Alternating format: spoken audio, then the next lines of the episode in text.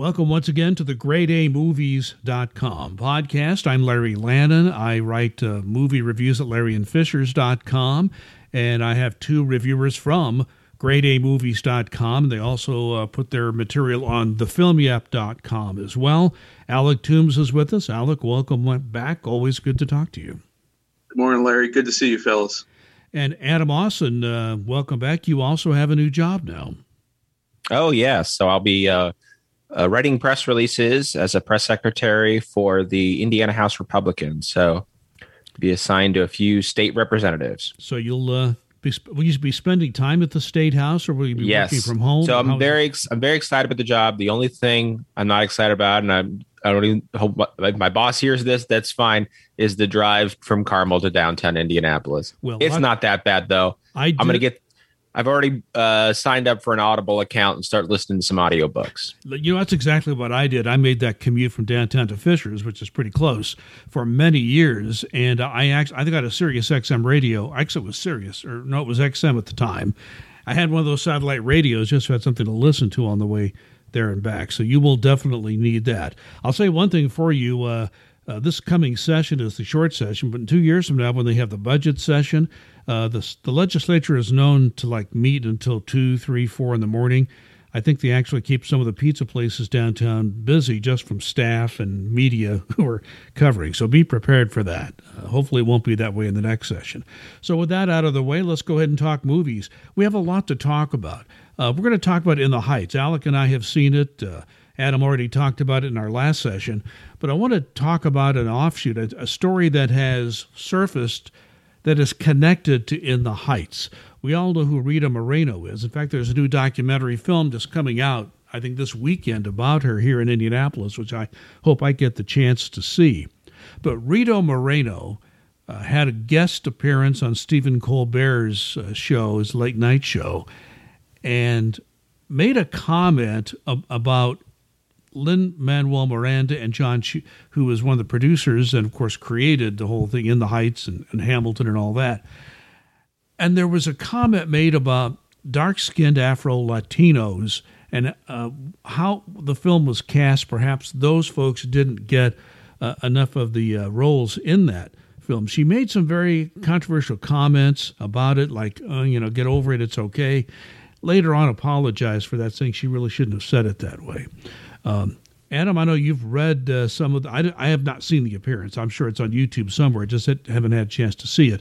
But it was pretty quick. Rita Moreno the next day said, "Look, I was I was wrong. I shouldn't have said that. Um, gave people the wrong impression. I wonder what you think of all this this hubbub." So I think it's all ridiculous. First off, uh, I loved In the Heights. I think it is a positive thing for the Latino and Hispanic community to see a movie that celebrates their culture with full cast in the same way that Crazy Rich Asians uh, really um, create. Uh, both these movies created additional opportunities for people of color to have starring roles in big budget movies. So it is a positive force in that in both movies, both directed by director Jon M. Chu. Um, to start nitpicking, and they did the same thing with Crazy Rich Asians. Is why I bring it up. In Crazy Rich Asians, which Asian people praise, saying, "Hey, it was great to finally see a big movie with us on the screen where we celebrated our culture, but it wasn't stereotypical." Um, they criticized that uh, actor Henry Golding was, I guess, half English, and they said it was he had white features, and that of course the romantic lead had to have white features, and that a lot of them weren't from certain parts of Southeast Asia. I think um, while those criticisms might be valid, I think they're misplaced. And I hate to see in either movie, we start to really denigrate something that is a positive force. Maybe it is a, a step in the right direction, but let's not belittle a step because everything isn't exactly how you want it. Lin Manuel Miranda did the right thing strategically. He apologized. He said, uh, The criticism is valid. Uh, I will learn and be better. Thank you. Uh, and that was the smart thing to say to kind of end it. Marina Moreno was saying what all of us want to say is the fact that, and and she is a, a Latino legend, and uh, she says, "Hey, this guy is doing so many positive things for the Latino community. He gives millions of dollars to Puerto Rico for their relief. Um, He speaks up on issues. He fights for inclusion, uh, not only behind the scenes but in front of the camera. And you're attacking this guy. So Rita Moreno was dead on right, and now she's walking back her apology because someone told her, "Well, wait a second you know, don't defend Lin-Manuel Miranda. He already apologized. Just let his apology stand. You don't need to defend him. He's a big boy. He can handle himself. I get that, but I agreed with Rita Moreno's original statement. We are getting way out of control with this. You know, maybe it is cancel culture, but this is such a good-hearted, positive force. Why are you attacking this? Let me ask Alec something because th- when I read about this, what this reminded me of was, uh, and I can't even remember the name of the film, I'm just thinking of it now. Uh, a film done by Spike Lee many years ago where he talked about this tension between light skinned African Americans and dark skinned African Americans. Thinking of Jungle Fever, maybe? Uh, it wasn't Jungle Fever, it was another one. But I, I, I just, uh, yeah, it, it's, it's a matter of, uh, it's hard to understand the tensions that are are racial in nature. When you heard about this uh, this controversy, what was your reaction, Alec? I think um, a lot of folks are overreacting. Granted, I've never been to Washington Heights. I don't know the makeup of the neighborhood. Uh, I, am glad I've seen In the Heights now. I thought it was a wonderful movie. It's one of my favorite movies of the year thus far. Um, as as far as I remember, there's only one white character in the movie, and he's not portrayed especially uh, glowingly. Um, I Who think was there's the white character. Uh, the the guy who's doing the, the, the deal with Jimmy Smits, like the landowner guy. Oh yeah, that yeah that was the I forgot about him. That's pretty much the only white character in the movie, as far as I remember. He's not in it much, and he's not portrayed especially well. Um, I'm not African American. I'm not Hispanic. I probably don't have a horse in the race because of this, and and my opinion matters less than, than those folks. Um, was I offended by the movie? No. Um, one of the main characters of the movie is black. So, and in the original Broadway production, there was apparently a storyline where there was some tension between uh, Jimmy Smits's character. Uh, it wasn't Jimmy Smits in the Broadway character, but his character, uh, because she didn't want he didn't want his daughter to date an African American. Now that was removed for the movie version, which kind of lessened the development of those two storylines. Uh, but I understand, you know, you want to show everything in positive terms. But the the bottom line, the reason I bring that up, it's a messy, complicated issue, and this is a two hour movie. We can't delve into everything. Well, and I will say one thing: the, the, Rita Moreno, in her apology, uh, Twitter, I think it was a Twitter message, said this: "It is so easy to forget." How celebration for some is lament for others. So I think this is more of just understanding that tension within that community and recognizing it and moving forward from there. From that, I want to talk to Alec here for a moment because uh, Adam glowingly talked about In the Heights in our last uh, podcast. And I'd just like to, Alec, you've seen In the Heights as I have. I'd like to, to hear your, your views on it first. Thought it was a beautiful movie it's one of the best movies I've seen this year. Um, I never did see Crazy Rich Asians. I liked In the Heights well enough. I'm going to go back and check out it, uh, Crazy Rich Asians, because I want more of Jon Chu's work. Um, thought the music was beautiful. Thought the performances were beautiful. Uh, I didn't watch it in a movie theater, which I sort of regret. I, I, watched it here at my house. I have a 55 inch TV and surround sound, and I cranked it pretty loud. Um, I enjoyed it very, very much. I'll probably go see it in a movie theater Dolby or IMAX if possible.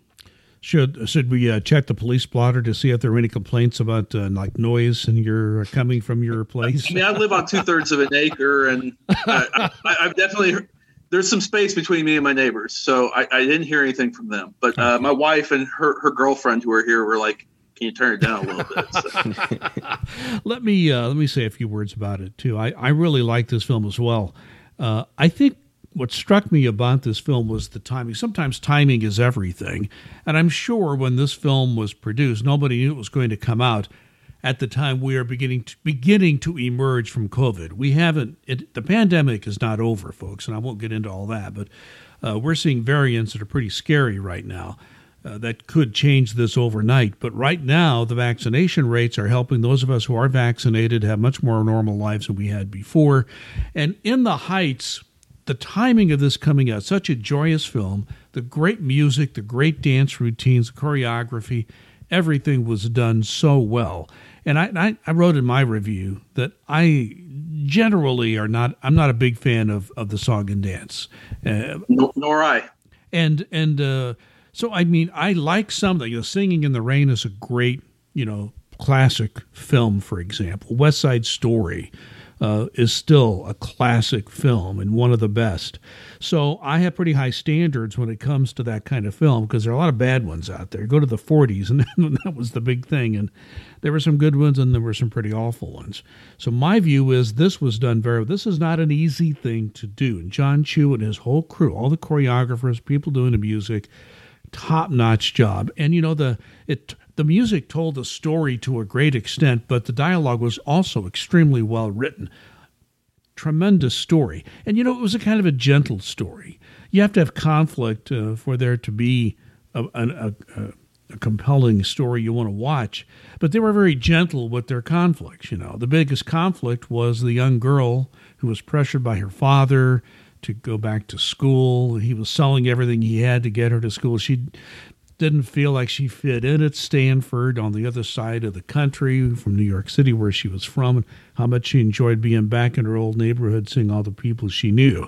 So I, there's a lot to like in this film. It's just a joyous film, a nice film, and you walk away feeling good. You feel great. in the Heights is a film I'd recommend for just about anybody, pretty much for the whole family. There might be some issues for very young kids, but I think most people are going to enjoy this film, and I really highly recommend it. I know both of you do as well. So, this is a good news story as we come out of the pandemic. There's one thing that does disappoint me, and I'm going to ask Adam about this. The box office on this film the first weekend didn't really. Uh, it came well under expectations. I'm hoping, Adam, this is one of those films where word of mouth will get out and it will begin to pick up steam. What do you think? I, I think hopefully word of mouth will will pick up. And this may sound crazy. I think this film might get Oscar nominations. And sometimes when the nominations come out, they put the movies back out in theaters and people go see them again. So, so perhaps that will happen way down the road, you know, six months from now. Um, but it was disappointing. And my first reaction was it's because it was streaming simultaneously on HBO Max. People decided to watch it at home instead of going to the theater if they had HBO Max. That's what I thought. Now, the people behind HBO say that's not true. That if a movie does well in the box office, it does well on HBO Max. If it does well on H, if it does poorly in the box office, it does poorly on HBO Max. They say the numbers pretty much correlate. Now, they don't have to tell us how many people are watching on HBO Max, so they may not be 100% honest, but who knows? I'm just a little surprised. Um, Crazy Rich, I, I thought, eh, are people not ready for all Hispanic kind of movie? Or they maybe some racism or just uncomfortableness? But, you know, Crazy Rich Asians was a huge hit at the box office, very similar in that regard. Um, so I don't know. I do have one theory. The whole box office was not great this weekend. And I think as people, more people get vaccinated and and and move towards the pandemic. Uh, I think two things. One, when people are going out and leaving their house and doing something, maybe they don't want to sit in a darkened theater and be quiet. Maybe they want to go interact with people and uh, go to a music festival or go out to. They want to be with people since that's what they haven't done for a year. And and sitting in a darkened theater, you know, while it may appeal to the three of us, maybe it doesn't appeal to them. I also had to say it will when will movie theaters maybe re-examine some of the mask rules too? Now I know the mask rules aren't super enforced, is what I hear. Uh, you can eat your popcorn slowly, and even if you don't, there's not really anyone checking, is what I hear. But just hearing what, what it's been lifted at AMC if you're vaccinated. So yeah, so that'll help because um, I've been vaccinated, but I'll be honest, I'm not eager to put the mask. I will do it if I'm told to, but uh, if I walk into a place and they say we do not require a mask, I'm I'm vaccinated. I'm not. I'm. I may not put it on. So uh, I don't know if other people are starting to get that fatigue, the mask fatigue as well. I just saw. I have this. Go ahead. I'm sorry. Sorry. You can go ahead, Larry, if you'd like. No, I'm just going to say real quickly that uh, I just saw an article on Axios.com that the uh, Players Association and the NFL have reached an agreement, and there's a big difference. If you're a vaccinated NFL player, you pretty much do anything you want. If you're a non-vaccinated NFL player, I mean, the restrictions are draconian. I couldn't believe it. So I think even though the vaccination rates amongst NFL players has been fairly low, it's sort of fifty percent. And lower. speaking of that, Chris Paul, who I'm a fan of, is not going to be playing in the next game for the uh, Western Conference Finals of the NBA playoffs because of COVID protocols. Mm-hmm. Larry, this is a guy's. He's 36 years old. He's not going to have that many chances to win a title, and COVID's going to derail it.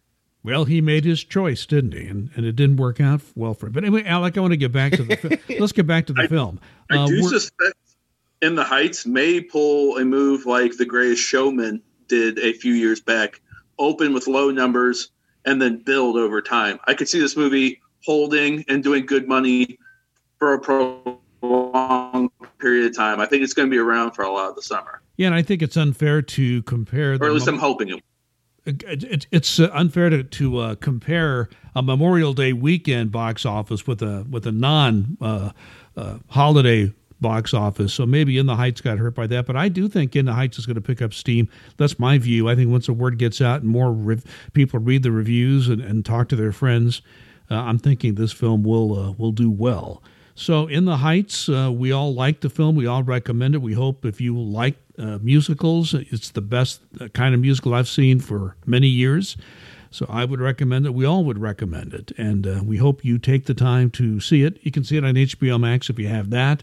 But of course, the movie theater is the best place to watch a, a film of, of, this caliber. With that in mind, uh, our, our uh, our reviewers have new films to review. Let's start with Adam Austin, your latest film.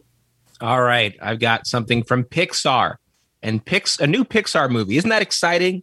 That's that's one of the biggest names in movies, uh, regularly winning the best animated feature at the Oscars, sometimes even getting a best picture nomination as they did for I believe uh, Toy Story 3, uh, Inside Out and and and and maybe something else. I I can't remember everything, but they have uh, consistently elevated the animation game beyond something just for kids and do something that even adults, childless adults, can enjoy too. So we uh, all enjoy Pixar.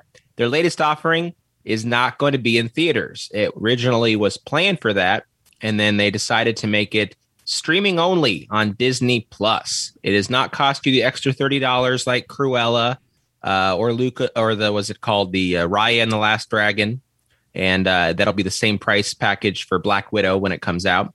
This one free to watch on there, and it is an enjoyable movie. Just to tell you about the story, it is about two young boys who are actually sea monsters, kind of bright blue green color, and uh, the young sea monster named Luca.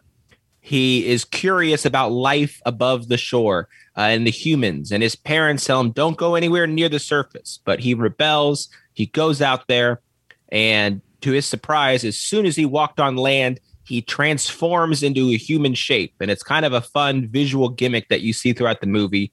Anytime there's water on the sea monsters, they're seen as sea monsters, even a part of their face. So if they get water on part of their face, then that part of their face becomes sea monstery. But if they're dry, immediately they become human. So it becomes a fun sight gag. He makes a friend who is a sea monster who prefers to live life as a human a young boy named Alberto, who's slightly older, and he teaches them the ways of human life. Uh, they find all these artifacts in their treehouse. It kind of reminds you of Stand By Me there. Uh, and they're discovering the world. And uh, uh of course, they have inaccurate descriptions of what these human relics do. Uh, but their ultimate goal is to to get a Vespa because they're on the Italian countryside and and a Vespa is the ultimate freedom and you can ride it through there and you can go anywhere you want.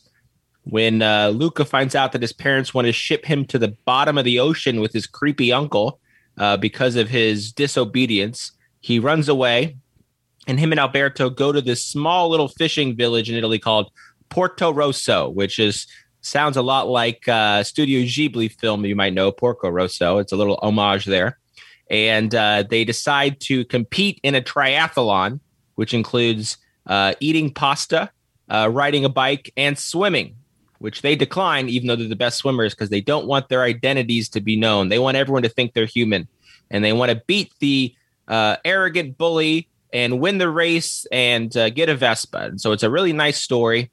Uh, I enjoyed it. Uh, the only problem with uh, Luca and uh, others have said this too is it doesn't feel particularly original. Even the story about a sea creature who yearns to go above the surface and meet humans uh, and then has to hide themselves once they get in human form and doesn't know the customs sounds an awful lot like Disney's The Little Mermaid.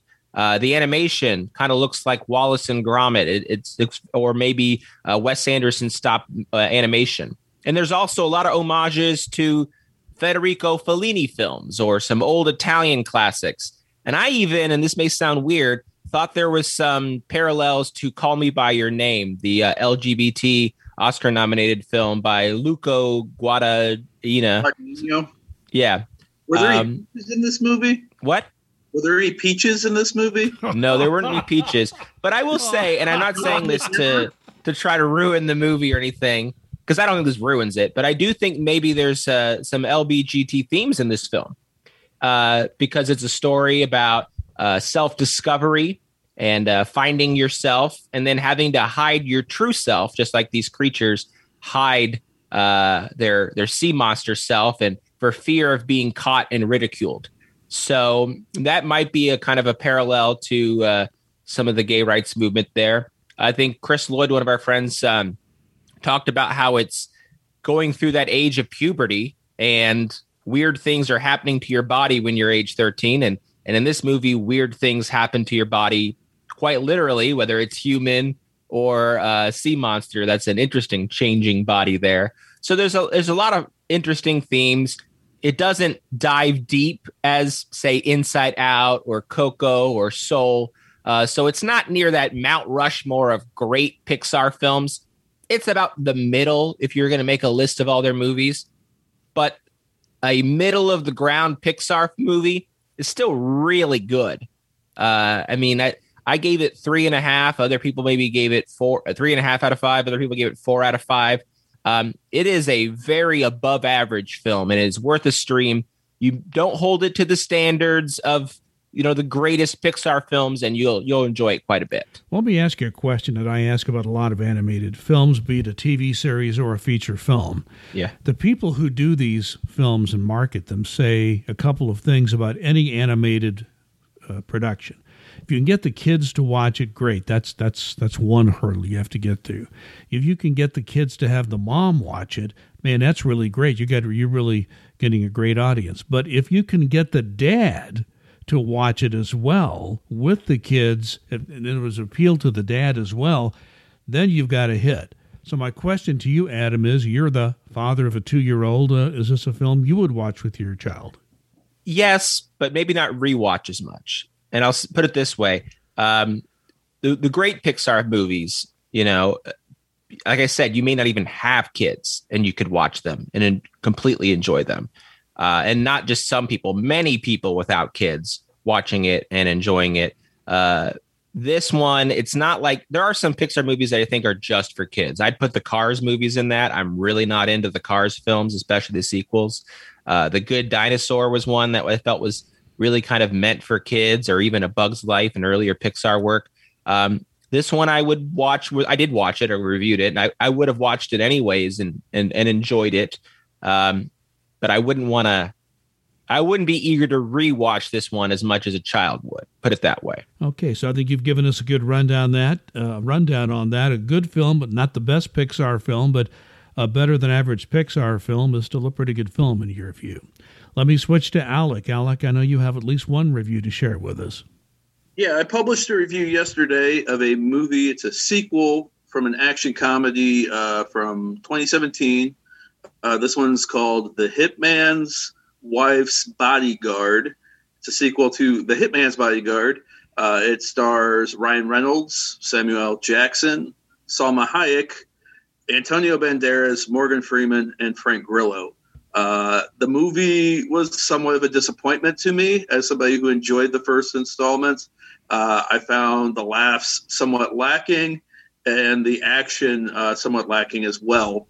Um, I had some fun with the movie when you have a cast that good and you get Italian scenery and honestly, a lot of the movie was probably filmed in Eastern Europe, subbing for for other places. But uh, it was okay. I gave it two and a half out of five stars. I don't necessarily recommend it, but it's it's not the worst thing I've seen this year either. So, is it does it uh, kind of get into that sequels are hard to do category? Uh, sequels are tough, and sequels with a comedic element are certainly tough. Uh, this time they seem to go um, dirtier. Every other word was the F word in the movie, and not just from Sam Jackson. I think Salma Hayek dropped at least 40 or 50 herself. Um, the movie was only okay. I, I, found it sort of redundant. I don't necessarily want to see a third installment. I don't need to see the hitman's wife's bodyguard's cousin or whatever. I'm, I'm okay. So, um, all right. So we have one recommendation from Adam and a not so recommended film uh, from from Alec. I'm going to. I, I want to throw in one thing on Alec's thing. Comedy sequels are really hard to do in general. I think if you were to look at all like the sequels to comedy films. I know it's an action comedy. Um, there's maybe a 20 in the history of all movies that are like as good as the original. And you think of all the comedy sequels, there's some terrible ones. Caddyshack 2, um, Bernie's 2. Weekend at Bernie's. Too. Well, I mean, the first one wasn't that good for Weekend hey, at Bernie's. if you're in the right mindset. Uh, but yeah, comedy sequels, they're really hard to do for whatever reason. Uh, so I think you're you're right on there. Yeah, I I think comedy is hard to do. Period. You know, I mean, uh, Talk to any actor who's worked on stage or screen. Talk to any director, and they'll tell you the hardest thing to do is make people laugh because the timing and everything has to be so perfect. You mess it up one little bit. Look at a stand-up comic who blows a line, and, and he he or she is furious at the end because you know they had that all set up and it didn't work out the way they wanted. So sequels are hard. I just think comedy is hard to begin with. So I'm I'm surprised people even do uh, you know those sequels, but it's usually the studio saying, "Hey, people like the first film, let's go for the second. It's the old studio thing. Let me uh, just talk about something uh, a little bit. We don't often talk about series on streaming or cable, but I want to talk about this because uh, there is uh, an interesting connection with film here. There's a, a series that HBO has been doing for several years called In Treatment. It started off with Gabriel Byrne, the actor playing a a therapist called Paul Weston, and they set it up a really interesting way. It was on like three or four nights a week. And for the first, let's say, three nights, you have a different patients being treated each night. And the fourth night, Gabriel Byrne's character goes in to see his therapist, and you realize his his patients' lives are a mess, but his life is maybe a worse mess than his patients'. Um, and so that went on for three seasons, and I thought it was that the writing was was was really good. Gabriel Byrne was, uh, did the acting just exactly as needed to be done. So that was the first uh, three seasons, and the the film uh, the season just uh, ended, and that ended that in treatment series. Now it's been rebooted. And uh, what we have is a student of or a protege of this Dr. Paul Weston, Gabriel Byrne's character and it is played by Uzo Aduba. She's best known for a Netflix series, but she is an outstanding actress. She plays the therapist, and for three nights, you know, Monday, I guess I guess they actually do two a night. So there's Mon, uh, Sunday and uh, Monday, and they'll have two in each night. And uh, the first episode is is a young man uh, who's named Eladio who takes care of a uh, uh, for a rich family, a disabled son that they have. And guess who plays Eladio? Anthony Ramos, the man who starred in in uh, in the Heights. So Anthony Ramos shows his versatility as an actor. He does an, an amazing job playing this character uh, who. Uh, uh works for this rich family and has all these these issues uh, underneath the surface, as all of these patients do. Then there's Colin, a white collar criminal who cannot get out of prison unless this uh, therapist clears him to do that. So that's an interesting in- situation. Then there's a, a, teenager named Layla who is messed up teenager, rebellious. And then uh, on the, the final night of each week, it's uh, Brooke Taylor is the name of the character that Uzo plays. and uh, she talks to her. She's basically an alcoholic problem and talks to her counselor, who is also a personal friend uh, when she struggles herself, and she has an off and on boyfriend that uh, slips in and out of the the picture. So I, if if you have HBO or HBO Max, In Treatment has come back, high quality series, and I'm in the middle of watching it right now. It's still got a a, a little a few episodes left to go, and uh, very intelligent. There's some comedic uh, moments in there, but it's a pretty serious look at people who are in treatment, and not only the people in treatment, the people who treat the people who are in treatment who have imperfect lives as well. So that's my review of the week. You know, the original was on like the everyone has a list of shows that you're like, I always meant to watch that, and they never did for whatever reason. Well, In treatment was on that for me, along with like uh you know, the Americans. I'm like, ah, everyone keeps saying the show is good. I'm like, you try to watch an episode. What? The Americans is really good. You, you, see, everyone says it's good, and then everyone has shows like that, and you're like, I'm going to watch this one day. I'm going to sit down and watch it, and then you try to watch one episode and you fall asleep, and for whatever reason, it just never happens. Well, one now HBO Max, you know, with the, the old HBO on cable, you could not go back and watch those old uh, episodes. Now with HBO Max, you can go back and watch the old all those in three seasons of previous of, of in treatment. Again, Adam, you do have to stay awake. But uh, well, I mean, so do they have any now? I guess in therapy, so much is virtual now. There is so, no, well the uh, the Anthony Ramos character is because he's taking care of this this disabled oh, child. okay, that's so, interesting. So he is on that. I understand he's actually going to show up in person for the first time this week, based on a preview I saw. But he has been online. The others are there in person. But so there is a, a sort of a nod of the head to that, and there are some references to COVID and and uh, the fact that uh, the therapist is doing the work from her home rather than an office. So there are some. Oh, that's kind of.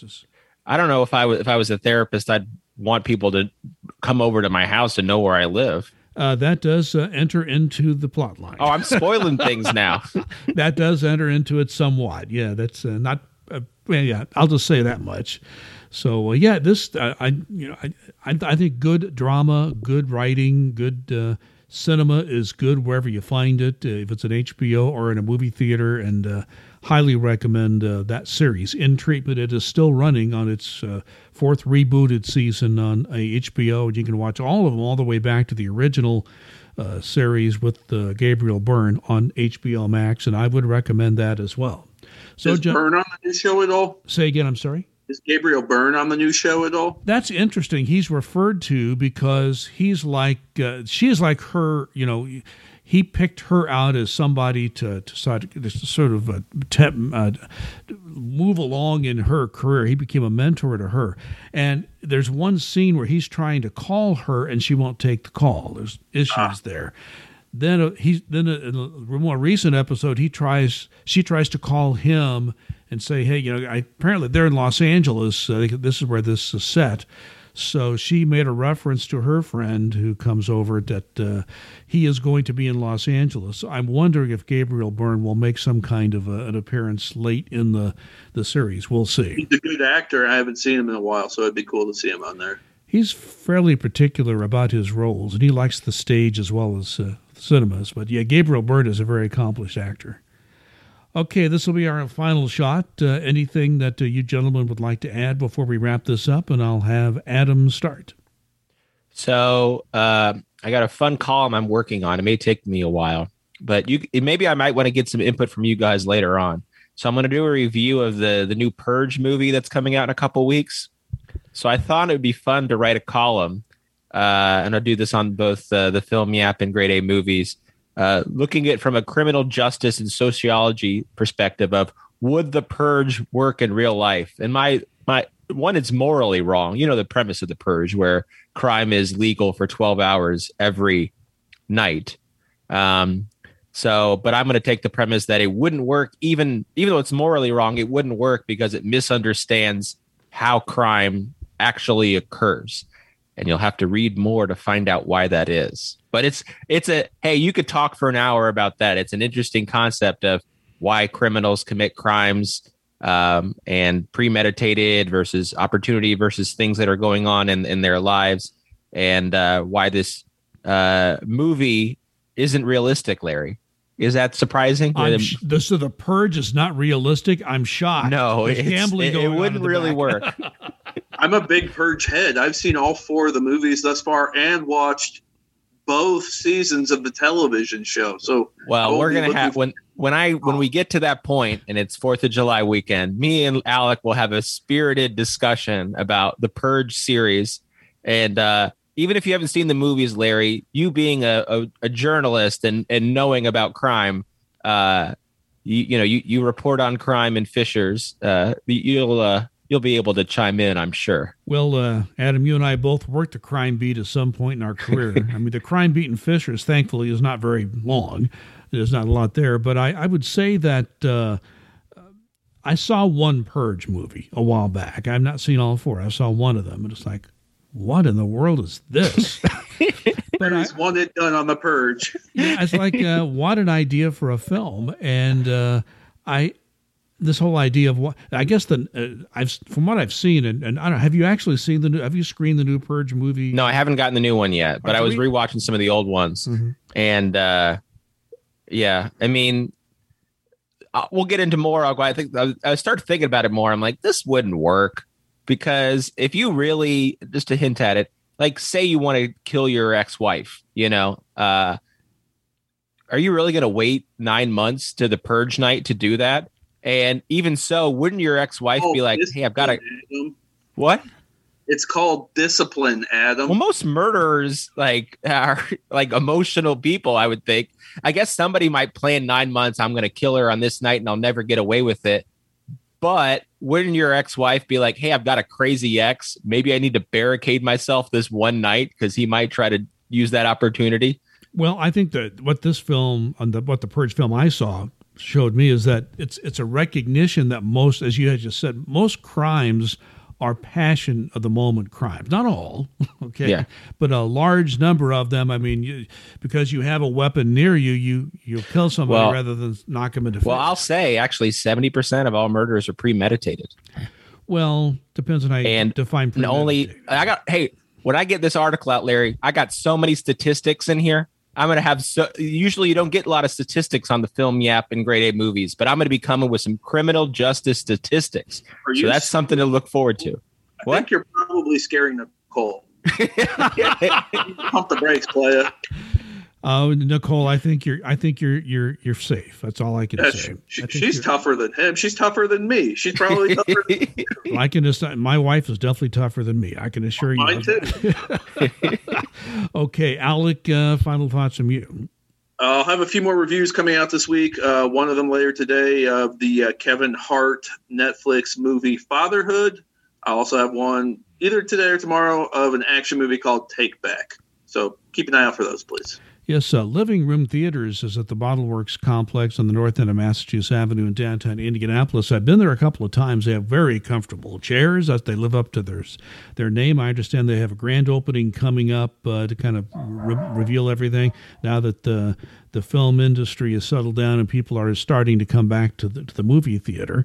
And of course, we have the Hamilton Town Center uh, Cinema, which had been closed because of the Goodrich Theater bankruptcy. There's a new owner ready to reopen that. The last I uh, was told, July is the uh, goal to get that open again. That's a beautiful theater complex, and looking forward to going. That's pretty not that far from where I live, so I do look forward to going back to the movies at, at that complex.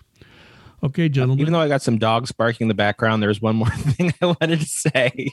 Sorry, for, they always bark at the end, Larry. It's like they're telling us it's the wrap it up sign from the Oscars. They're telling me to wrap it up. so that so that that's your cue that we've gone long enough. Yeah, Doc, but I do want to say uh, two things real quick. Um, Flix Brewhouse in Carmel is uh, isn't reopened yet, but the other locations, no Flix location nationwide was open yet.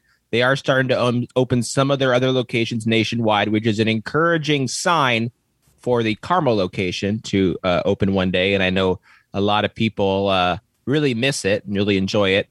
And finally, if you like the Grade A Movies podcast, it is available on many different ways. Obviously, if you're hearing this, you've listened to the end. So you must really be a fan, or you just want, you'll be a future fan. You can get it on Larry Lannon. He has a whole uh, podcast archive of you can go back and listen to that, even back to the Hamilton County Goes to the Movie Days. And that is uh, on iTunes and also on SoundCloud and on his website, larryinfishers.com. Uh, we have a Facebook page, the Grade A Movies uh, Facebook page, where you can see the video. If you really need to see me while I'm talking or Alec while he's talking, you can get that. We've got a YouTube page. We've got the podcast separated into its own if you you really don't want Fisher's politics, which I like. I think it's interesting, but uh, you know you could get that on iTunes, Spotify. Uh, I think we're also now on uh, Google Podcasts and uh, also on SoundCloud. And if you sign up for the Substack for FilmYap.com, and if you go to Grade A Movies, I put a link in there for you to do that. You sign up for the Substack you get articles emailed to you. You don't have to go to the website. So you'll get Alec's reviews from the film Yap, mine, other people's reviews, and we'll be sending out new episodes of this podcast every time on the Substack email. So you don't even have to wonder when the next episode comes out. You will get it right there. Yes, and I subscribe to that. Love it. Uh, see your uh, reviews as soon as they are put onto Film Yap. I'm also a fan of GradeAMovies.com. So once again, these two gentlemen here, their reviews are on GradeAMovies.com, and they're one of uh, two of several uh, uh, reviewers that post reviews at thefilmyap.com.